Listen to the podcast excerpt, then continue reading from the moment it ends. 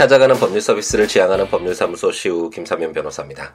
305회 함께 있는 민법을 시작해 보도록 하겠습니다.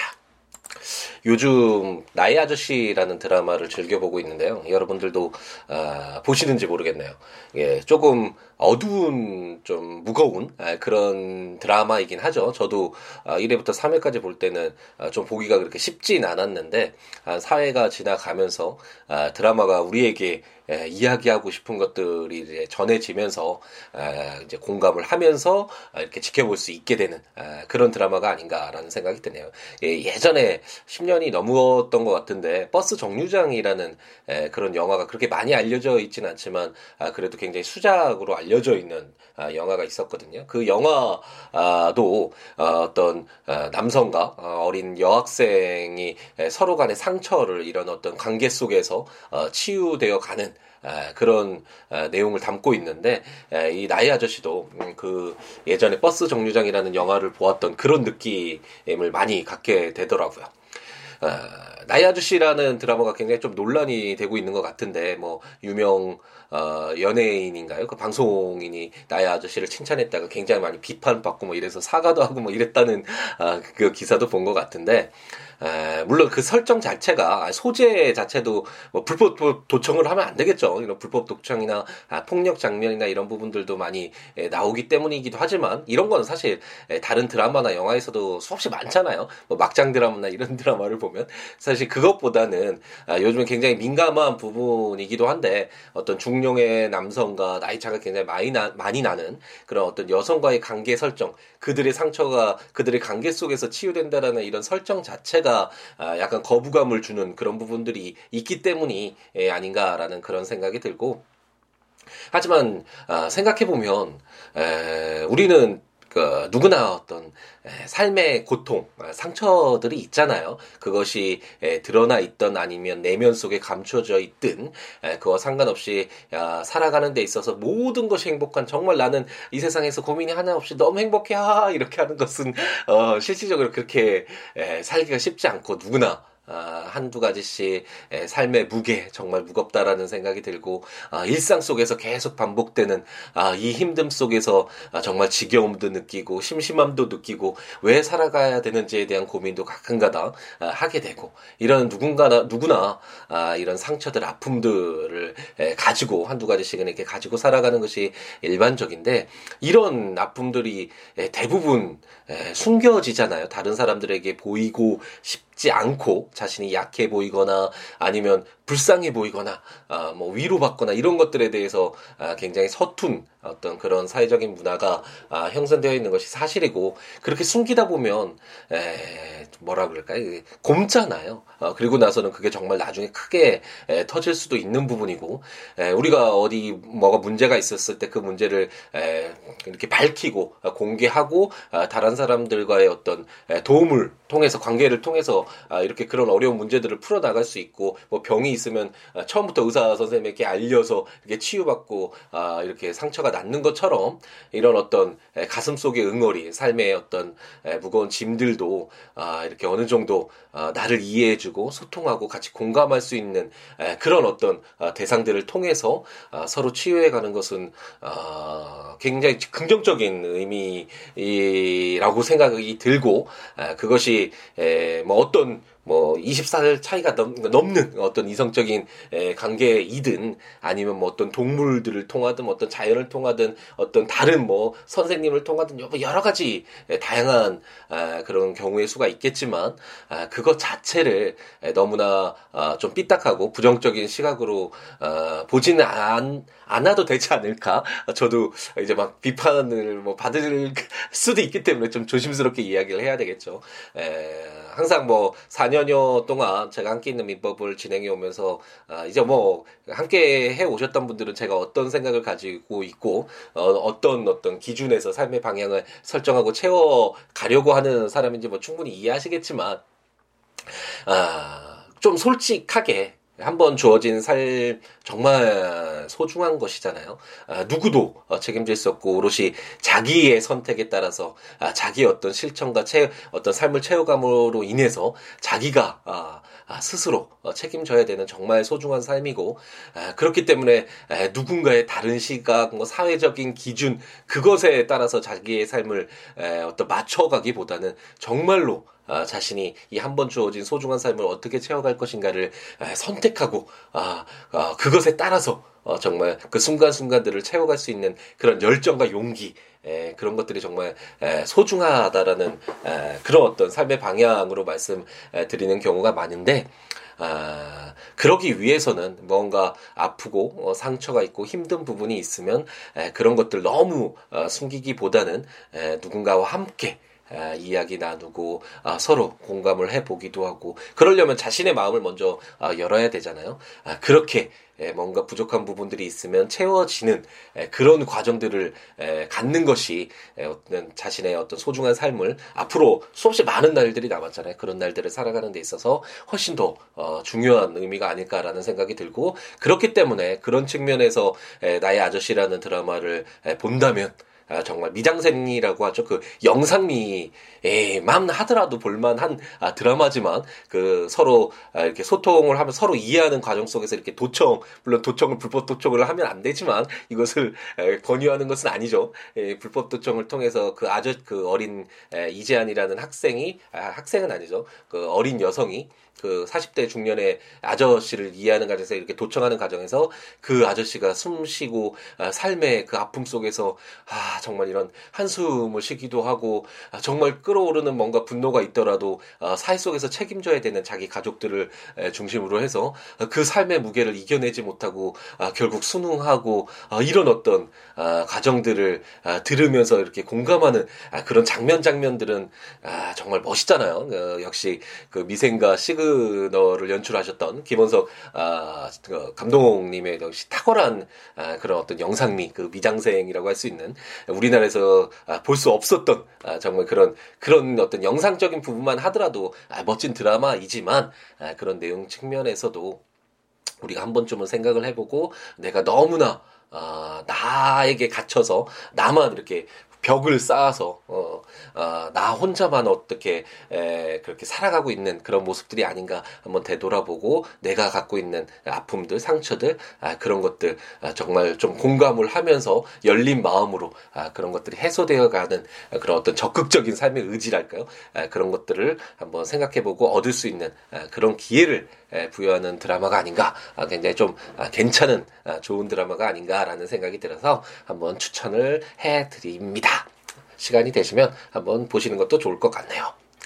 우리는 함께 있는 민법으로 돌아와야겠죠. 아, 이제 그래도 목소리가 아, 많이 나아지고 있는데 아, 더 열심히 이제 얼마 남지 않았네요. 오늘 천 이제 30조까지 오늘 읽어보게 될 텐데 아, 정말 한 80개, 아, 90개의 조문, 100개도 남지 않은 조문만이 예, 남았습니다. 1118개의 이 방대한 조문을 한번 읽어보자는 4년여 전에 그 정말 무모한 도전이 아, 결국 이제 마무리를 향해서 아, 달려가고 있는데 힘을 내서 더 건강한 모습으로 어, 즐겁게 함께 있는 민법의 마지막을 한번 같이 채워가 보도록 하겠습니다.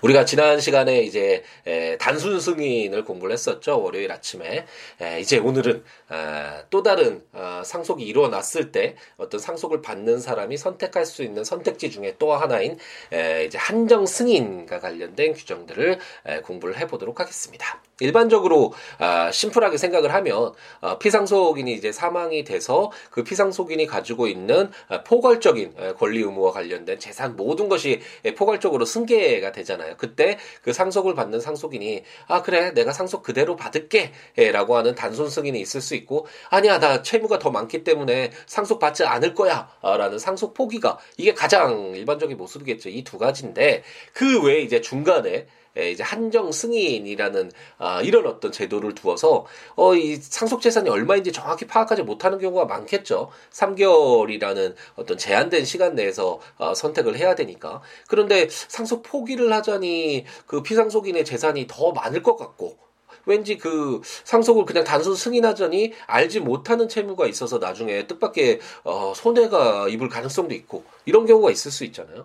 그랬을 때 무조건 상속 어, 단순 승인을 하거나 상속 포기를 하라고 아, 이렇게 강요를 하기보다는 아, 그렇다면 알 수 없는 아, 그런 부분이 있다면 그럼 상속 받는 그 범위 내에서 채무 다 변제해 보고 남는 것이 있으면 그 부분 아, 상속하는 것으로 해라. 아, 라는 어떤 이런 취지에서 만들어진 제도가 바로 한정 승인이라고 할 수 있겠습니다. 그렇기 때문에 좀 복잡하겠죠. 어, 단순 승인하면 그냥 상속 어, 그대로 어, 상속 재산 그대로 승계하면 되, 겠고 포괄적으로 어, 상속을 포기하면 이제 내 재산 아니니까 아, 그냥 뭐 아, 상관없이 뭐 피상속인의 재산 알아서 채권자들이 있으면 가져가시던가 뭐 상관없어요 이렇게 하면 편할 텐데 한정 승인은 아무래도 그 상속 재산이 얼마인지가 우선 특정이 돼야 되겠죠. 그래서 그 한정 상속 재산을 바탕으로 어, 다른 채권자들 여러 명의 채권자가 있다면 이제 배당을 나눠줘서 그 상속 재산을 나눠줄 필요가 있잖아요.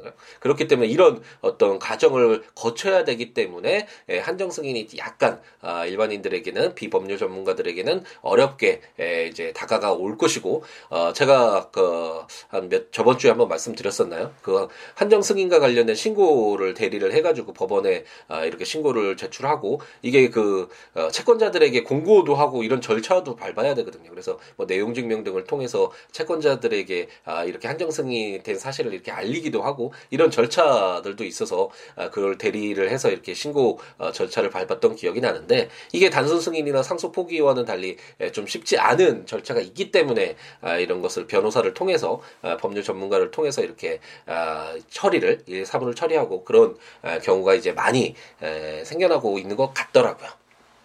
상속 포기 자체도 사실 그 서면 쓰기가 그렇게 쉽진 않던데 에, 제가 그, 그것을 선임은 받지는 않고 어, 좀 어, 아는 분이 있어서 이렇게 서류만 해드, 해드렸던 그런 기억도 나는데 상속 포기 자체도 에, 서류 작성이 어, 저도 어, 처음에 이제 에, 그런 어떤 새로운 일들을 할 때는 막 찾아봐야 되고 어, 이걸 어떻게 채워야 될까 내용 용어도 좀 쉽지 않은 것들 아직까지 꽤 많은데 아, 그 비법률 전문가인 분들 일반인 분들은 굉장히 어렵겠죠 이런 내용들이. 그래서 앞으로는 좀 더더 더, 어, 아, 좀 수월하고 아, 이해가 되고 용어 자체도 아 이렇게 하면 되긴 되는 것이구나라는 것들이 좀 더 많이 알려지고 쉽게 본인들이 행할 수 있도록 아, 이렇게 좀 더 더좀 어, 용이하게 법률 용어도 좀 순화하면서 이런 어떤 과정이 더 필요하지 않을까라는 생각도 개인적으로 해봅니다. 1028조부터 한번 읽어볼까요? 한정 승인의 효과라는 제목으로 상속인은 상속으로 인하여 취득할 재산의 한도에서 피상속인의 채무와 유증을 변제할 것을 조건으로 상속을 승인할 수 있다라고 규정해서 말 그대로죠. 어, 제가 말씀드렸던 것처럼 어, 이것을 상속을 승인을 해야 될지 그냥 단순히 아니면 상속을 포기를 해야 될지 에, 정말 그 경계선에 있을 때 알지 못할 때 아 그러면 아, 내가 취득할 상속으로 인하여 취득할 재산의 한도에서 아, 만약 채무가 있다면 그리고 그 피상속인이 이제 에, 사망을 하기 전에 유언으로 어, 내 재산 중에 얼마를 뭐 누구에게 증여를 하겠다 이런 유증을 할 것을 이렇게 에, 정해놨다면 아, 그런 것들을 상속 재산으로 다 나누어 어, 주고 어, 그 한도 내에서 이런 채무 이런 것들을 다 나누어 주고 남은 어떤 상속 재산에 관해서 내가 취득하겠다라는 그런 것을 조건으로 아, 상속을 승인하는 것 그것이 바로 어, 한정 승인이다라고 생각을 하시면 되겠습니다. 그래서 나중에 어, 일반 채권자들이 한정 승인한 줄 모르고 어, 이렇게 소를 제기하는 경우가 있는데 그때 뭐 판결 자체는 어, 그쪽에서 어, 뭐 채권이 있는 것이 에, 확실하니까 아, 그런 부분들을 판결 결과를 바꿀 수는 없겠지만 아, 집행하는 과정에서 한정 승인이 되어 있으면 어, 그, 그 상속을 받은 사람은 상속 재산 내에서 어, 이제 변제를 하면 되기 때문에 에, 뭐 부담을 가질 필요가 없겠죠. 그런 부분에 있어서 나는 이렇게 한정 승인을 해서 상속 채무가 얼마이다 뭐 얼마가 남았다. 그럼 채권자 일을 인 것을 확인을 받고 어, 이렇게 그 범위 내에서 그 한도 내에서만 아, 이렇게 변제를 하면 되니까 아, 그런 식으로 현실적으로 처리를 해 나가면 아, 될 것입니다. 제 1029조는 공동상속인의 한정승인이라는 제목으로 상속인이 수인인 때에는 각 상속인은 그 상속분에 응하여 취득할 재산의 한도에서 그 상속분에 의한 피상속인의 채무와 유증을 변제할 것을 조건으로 상속을 승인할 수 있다라고 해서 어, 다른 내용은 아니고 어, 한 명의 상속인일 때 어, 이렇게 한정 승인을 할 수 있는 것처럼 여러 명의 상속인이 있을 수 있잖아요. 이런 공동 상속인이 있을 때 그런 그런 공동 상속인들은 어, 상속인이 여러 명이니까 단순 승인이나 어, 상속 포기만을 할 수 있다. 이것이 아니라 아, 다 상속 지분이 있고 공유 관계에 있다라는 것을 우리가 배웠죠. 상속인이 어떤 어, 사람이 어떤 지위에 있는 자가 상속인이 되는지 그 여러 명의 상속인일 때 어떻게 그 상속분을 나누어 갔는지 예, 그리고 상속 여러 명의 상속인들 사이의 관계는 어떻게 되는지 공유 관계이죠. 이런 내용들을 우리가 모두 공부를 했으니까 어느 정도 이해가 될 텐데 예, 여러 명의 상속인일 때 그 공동 상속인은 그 상속분에 에, 따라서 그 한도 내에서 어, 어떤 피상속인의 채무와 유증을 변제할 것을 조건으로 이렇게 한정 승인을 할 수 있다라고 규정을 두고 있습니다. 제 1030조는 한정 승인의 방식이라는 제목으로 제1항 상속인이 한정 승인을 하면은 제 1019조 제1항 또는 제3항의 기간 내에 상속 재산의 목록을 첨부하여 법원에 한정 승인의 신고를 하여야 한다.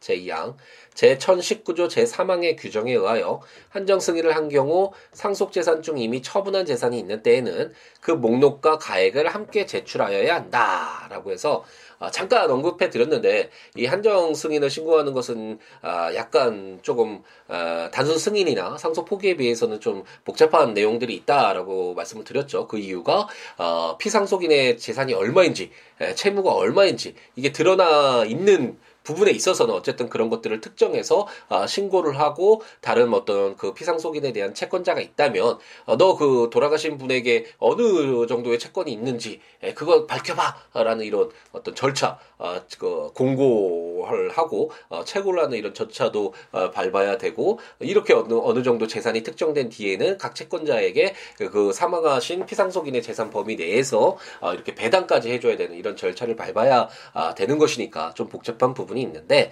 1030조에서 그럼 한정 승인은 어떻게 해야 되느냐와 관련된 내용을 담고 있죠. 어, 3개월 내에 또는 어, 1019조 제3항에서 예외를 두고 있었잖아요. 어, 예전에는 3개월 무조건이었다고 한다면 어, 너무 어, 상속재산을 초과한다는 사실을 정말 아무런 중대한 가실 없이 몰랐었는데 갑자기 막대한 어떤 채무를 부담하게 되면 정말 너무나 큰 손해가 발생할 수 있으니까 이럴 때에는 어, 어, 3개월 내에 그때 안 날로부터 어, 초과 그 상속 재산을 초과하는 아, 그런 채무가 있다라는 것을 아, 알게 됐을 때는 그 사실 안 날로부터 3개월 내에 한정 승인할 수 있다라는 그런 규정들을 아, 이제 2002년도에 이제 신설을 해서 어, 시행을 하고 있잖아요. 그러니까 이런 경우에도 한정 승인이 있을 수 있겠죠. 그랬을 때 어떻게 할 것인가와 관련된 내용들이 에, 이제 제 2항에서 1030조 2항에서 규정하고 있는데 아, 이미 에, 처분한 재산이 있을 수 있잖아요. 자신은 이제 다 어, 단순 승인을 한 것으로 생각하고 상속 재산을 좀 쓸 수가 있는데 어, 알고 봤더니 너무 중대한 그런 어떤 채무가 너무나 많아서 그 사실을 안 날로부터 3개월 내에 한정 승인을 한때 이때는 어, 그 한정 승인이 가능한지 여부부터가 굉장히 많이 다투어지겠죠. 아기를 가지고 어, 상속 재산은 상속 재산 나름 대로 다 처분한 뒤에 에, 뭐 이렇게 채무가 발견됐다라는 사유만으로 어, 이렇게 한정 승인이 가능하다고 한다면 다른 채권자들을 굉장히 해하는 경우가 되잖아요. 그래서 여러 가지 이게 가능한지 에, 정말 에, 중대한 가실이 없 없었는지 예, 여부들이 많이 다투어지겠지만 어쨌든 그런 것들이 인정된다면 예, 자신이 이미 처분한 재산인까지도 다 포함해서 어, 그런 목록과 가액을 함께 한정 승인을 할때 예, 제출을 해야 되겠죠. 그랬을 때 그러면 그 자신이 쓴 그 재산은 에, 어떻게 할 것인가 다른 한정 승인을 한 뒤에 그 피상속인의 채권자들에게 어떻게 나누어 줄 것인가 이런 부분들이 이제 문제가 될 수 있겠죠. 에, 그런 내용들은 이제 우리가 아마 내일 모레가 되려나요? 어, 내일이나 내일 모레 이렇게 한정 승인과 관련된 조문은 꽤 몇 가지가 되는데 이 내용들을 읽어보면서 함께 공부를 해 보도록 하겠습니다. 조문들 한번 보시면서 어, 들으시면 좋으니까 아, 국가법령정보 국가법령정보센터 아, 인터넷에서 아, 국가법령정보센터 치셔서 해당 우리나라에서 아, 지금 어, 시행되고 있는 모든 그 조문들 어, 확인해 보실 수 있으니까 민법 치셔서 해당 조문들 한번 읽어 보시면서 들으시면 좋을 것 같고 제가 전자책으로 발간한 함께 있는 민법 어, 조문과 설명들 아, 또는 제 블로그 siwo.com siwo.net s w.com.net 제 블로그에 해당 조문과 설명들 참고하시면서 들으셔도 좋겠습니다. 그외 뭐 법률 외에 어떠한 내용이라도 좋으니까요. 서로 아, 이야기 함께 예, 나누었으면 좋겠고요. siwo.com, siwo.net 또는 siabooks.com, siabooks.com 블로그나 0269599970 전화나 시우로 골뱅이 지메일컴 메일이나 트위터나 페이스북에 시우로에 오셔서 여러 가지 이야기 함께 나누는 우리였으면 좋겠습니다. 예. 2018년 4월 17일 화요일 아침이 시작됐죠. 아, 또 오늘 하루도 열정 가득하게 행복 가득하게 채우는 우리였으면 좋겠습니다. 내일 아침에 예, 또다시 찾아뵙도록 하겠습니다. 오늘 하루도 행복 가득하게 채우시기 바랍니다. 감사합니다.